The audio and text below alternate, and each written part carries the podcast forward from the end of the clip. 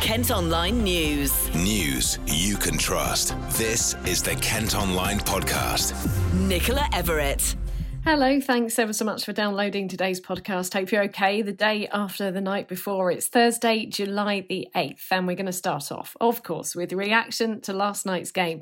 Because for the first time since 1966, England are through to the final of a major football tournament.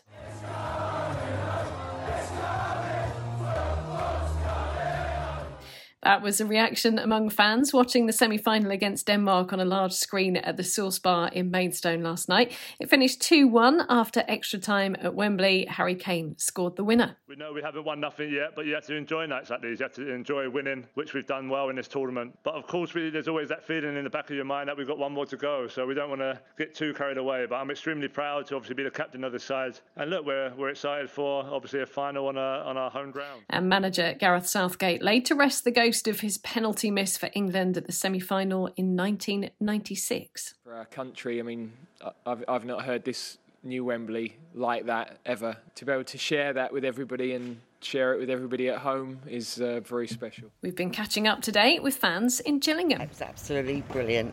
I was on the edge of my seat. It, it got pretty nervy there, didn't it? Yeah, it did, and I can't wait till Sunday.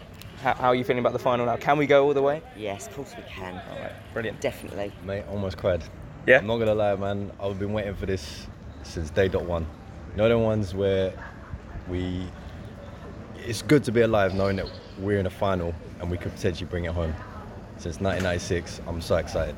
Last night was the first time I went to a pub in. I bet you, a few years. And I'll tell you what, it was the most exciting thing. And I'll tell you what, at work that day, in the afternoon, the painter, because I'm a carpenter, right? The painter comes up to me and he says, Go ahead and predict the game. And I said to him, You know what? It's going to be England two to one. He said, No, no, it's going to go into over. It's going to go into penalties. And I said, Well, you go ahead. You stick with that. I'm going to stick with my story. I'm going England two to one. Tell you what, this morning he walked in with his head hung low, man. I got it spot on, and I tell you what, England, you played fantastic. I love the way you guys played cat and mouse with with Denmark, especially in the last half of the overtime. You know, all you did was just keep playing the ball back and forth and keep them running all over the place. It was fabulous. Keith Mabbutt from Chatham is a former footballer and now chief exec of the Street Soccer Foundation. I've been catching up with him about the game and a look ahead to the final against Italy on Sunday we've got every chance. We've, it's the best chance we've had. Um, me personally, I, I, firmly believe we can do it. Um, on our day, we can beat anyone at the moment. The team that we've got. Um, but I must say, Gareth Southgate, the way he's kind of brought this group of individuals together, for me, they really look like a proper family. You know, and what I mean by that simply is that they're all playing for each other as a team and a squad. You know, and what I mean by that again is, you know, whether you get one minute or 90 minutes, you know, you take every second on that pitch and, and you make the most of it. And it kind of you know showed that from you know for one person, Jack Grealish. You know he comes on as a substitute, and he's and then he's sub, subbed off. But it was a tactical decision. You know, you know what, what Gareth made there, and Jack completely appreciated it. You could see his reaction. You know, there was no sort of throwing off a shirt or getting moody. You know, he, was on the bench, he was smiling, he'd done his job. Gareth pulled him, you know, and gave him a hug. You know, that's that's the team. You know, they're all hugging each other and you know helping each other and smiling and being there for each other and playing for each other. I think if we can take that into Sunday's final, we have got every chance. So I'm just hopefully fingers crossed. I, I, I'm not going to be saying it's coming home. I want it to, of course I do, um, but everything crossed because I'm a bit superstitious. And my last comment, I am now wearing head to toe exactly the same outfit that I've been wearing for the last three games on Sunday. So um, there we go. So hopefully we can do it. Obviously, Gareth Southgate versus Roberto Mancini. I mean, it's a manager that we'll recognise. We know we, we saw him in the Premier League. Do, does that help in that we know a bit about the manager? Does that help us know a bit more about how Italy might play on Sunday? I think I think it works both ways. To be honest with you, obviously he knows the Premier League and, and English players very very well. Roberto Mancini, um, and he's an exceptional manager. You know for what he did at City as well. Um, but I think the fact of the matter is, it's almost like um, Raheem Sterling said on his interview post match. You know, it's it's each game. I know it's a bit cliche, um, taking each game, but the focus is on the players themselves. You know, their performance, man to man, one to one. They win that, they've won the game. Yeah, I think it's, it's, it's, the bottom line is exactly that. You know, you're man to man, one to one. If you win that challenge, on Sunday, the team will win. So I think you know taking it into Sunday, that the mentality of the squad, I, I, must say as well. I mean, we're big at the foundation on resilience and mindset and all that kind of thing. Um, it really has shown massively that their self belief in what they're about as players and individuals and the way they're conducting themselves you know they should be exceptionally proud. And i think hopefully it's really galvanized the country to get behind them on sunday so, as I said, England play Italy in the final at Wembley on Sunday in an 8 o'clock kickoff. We'd love to know where you'll be watching. You can message us via our socials. One Kent company has already said its staff can have Monday morning off, whatever the result. Folkestone based Sleeping Giant Media say they'll let staff have a lie in after celebrations or commiserations. Meantime, more men are getting infected with coronavirus in England, and one theory is that it's linked to more of them gathering to watch the Euros. Initial research suggests cases are doubling every six days. Well, health bosses here in Kent are urging us to get tested. If we met up with friends or family for last night's game, the County Council want to reduce the number of new infections. Kent Online News. Other top stories from today, and after 30 years of putting up with nuisance bikers, people living in part of Wrotham say they've had enough. Riders often gather near a former cafe on the A20 London Road and do stunts. Two were seriously injured in a crash there last month. Police have issued dispersal orders, and officers will look at what else can be done. Two men have been jailed after Kent Police seized almost half a million pounds worth of cocaine at a motorway service station. Officers saw a lorry driver handing over three kilos of the drug to another suspect at Clackett Lane on the M25 last November. The 52 and 49 year olds have been locked up for a total of 13 and a half years. It's claimed installing traffic lights at Kent's busiest rail level crossing will only make congestion worse. The County Council wants to turn the Sturry crossing into a signalised junction to improve safety as part of plans for a £30 million relief road. But some residents say it'll cause frustration for drivers and confusion for pedestrians. Now, the boss of a pub chain in Kent says they will be keeping a form of table service because it's been so popular with customers. Having to sit and order drinks can be scrapped when COVID restrictions are lifted on July 19th, if that all goes ahead as planned. But some people have said they prefer it to the scrum at the bar. Well, Phil Thorley is from Thorley Taverns in Thanet. He's been speaking to Lucy. You know, the British pub is an institution, and, and, and as such, many of our tourists that come into the country, one of the first things they want to do is go and visit a British pub and stand up and have a pint of ale. Uh, and a lot of our customers, you know, certainly within our venues, we've got 19 venues around the Mediterranean, the Kent, uh, and you know, half of those are community-style pubs where uh, they're wet-led pubs. We don't serve any food, um, and the other half are, are more food-based restaurants, hotels, etc. Um, and in those, in the restaurants and hotels, we, have had table service going for a long time. However, in the pubs, we haven't, and, and it's something that the customers like. So we are going to maintain an element of that. But we've also got a large part of our public in those community pubs who are looking forward to standing at the bar and having a pint again.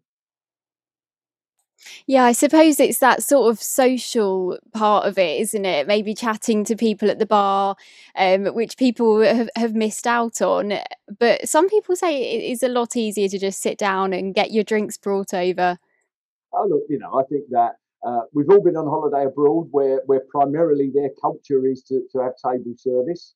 Um, you know, and it's funny between Europeans and Brits, there's definitely a difference. Uh, Europeans just want a table. Once they've got their table, they're happy. Brits want a drink. They would like a drink in their hand first. And so table service um, has been really welcomed in a number of our venues. But to be honest about it, we've also got a lot of people who whose um, uh, in social interaction and, and, and enjoying other people's company has normally happened at the bar with a series of short conversations. And I think they've missed it out of their life. And they're very much looking forward to getting back to it. We've also been asking on our socials what you think. On our Facebook, Chris Davidson says, yes, it makes it a lot more civilised an occasion than a rugby scrum at the bar. However, Charmaine Edwards has added, no. She says that bar staff's job is hard enough as it is sometimes. And she said, why does everyone want these measures to stay in place? She adds, wasn't that the point of jabs, months of wearing masks and avoiding people so we could just get back to a normal life? However, Stan has had his say. He says, Yes, definitely. I've had really good service wherever I've been. But Paula Weller says, No, scrap the lot. We went out for a meal on Sunday, took an hour for us to get our food. The poor girl serving one whole side of the restaurant looked exhausted. Wasn't her fault, bless her. We left a tip. You can still let us know what you think by voting in our poll at Kent Online. Kent Online reports. A Kent Zoo has banned children's skateboards, scooters, and bikes from its site over safety concerns. Bosses at Wingham Wildlife Park near Canterbury say it's because ramps, which were designed to improve accessibility for visitors, have often been used by speeding riders. Meantime, the RSPCA is campaigning to stop fun fairs in Kent from being able to give away live animals as prizes. Yes, it's surprisingly still a thing. You can win a goldfish from something like a hoopla or hook a duck stall. Well, the charity say they're often kept in plastic bags and can suffer shock and oxygen starvation. A man whose mother's ashes was stolen from outside his home in Herne Bay has had them returned. They were in a flower pot which was taken from Alan Clifford's doorstep on Hunters Forstall Road in May. A man knocked on his door last week claiming he'd found them while working in a back garden.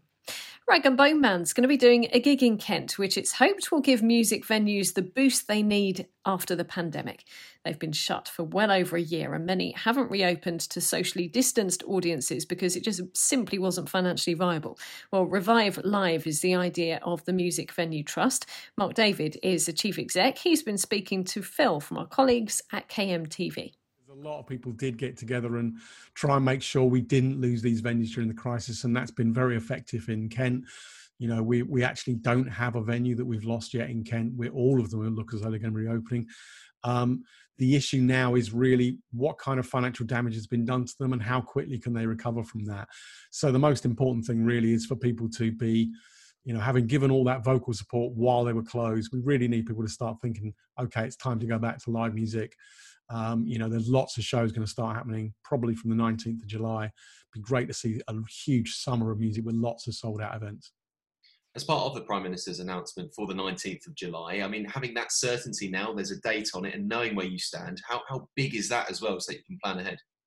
It is very big. I should caution that, in fact, there is a conf- confirmatory, that's, that's even a word statement, on the 12th of July, but we believe that that will go ahead the way that they frame this does create some problems for us, which is that, you know, there are some concerns about should people be wearing masks? Should we be asking for tests or vaccines or immunity?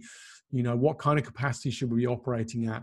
But these are things that each individual venue will have to think about. And we're doing a meeting today, in fact, with hundreds of venues from across the country, in which we're going to ask them to really think about those questions. You know, what is a safe gig? Our motto throughout the whole of this has been to reopen every venue safely. And the government's saying, okay, well, you can just open. We don't think that completely addresses the word safely. And we think that venues will want to address that word. And the people who go to them will want to address that word. And one of the things we want to say to people is look, think about how you feel about going back to live music. How does your personal behavior keep you safe and keep others that are in that venue safe? What can you do to help is probably the biggest statement we've got. Um, with some sectors, obviously, there was always going to be a bounce back. Once they're allowed to reopen, you just know that they'll come back. Are music venues the same? Because with smaller venues, indoors, a lot of people might think, well, I don't know. I, just, I, I, don't, I don't feel safe. What, how do you respond? The polls are all over the place, Phil. That's the answer. You know, some polls are saying 71% of people want to see masks. There's another poll saying only 22% of music fans want to see masks. There's some people saying they won't go unless everybody's been either tested or vaccinated or is immune. There's another poll saying people don't want to see that. I really do think it's up to individual venues to have a conversation with their community and have a conversation with their artists and the people who love those venues and to come to some sort of agreement. You know, actually, I'd start with the most simple, basic thing. You know what? If you're feeling ill, don't go to the venue. That's just common sense, isn't it? But that's the kind of thing we just need people to start from, you know, like just start from the real basics. How do you feel about going back to live music? How would you like to act when you're at live music?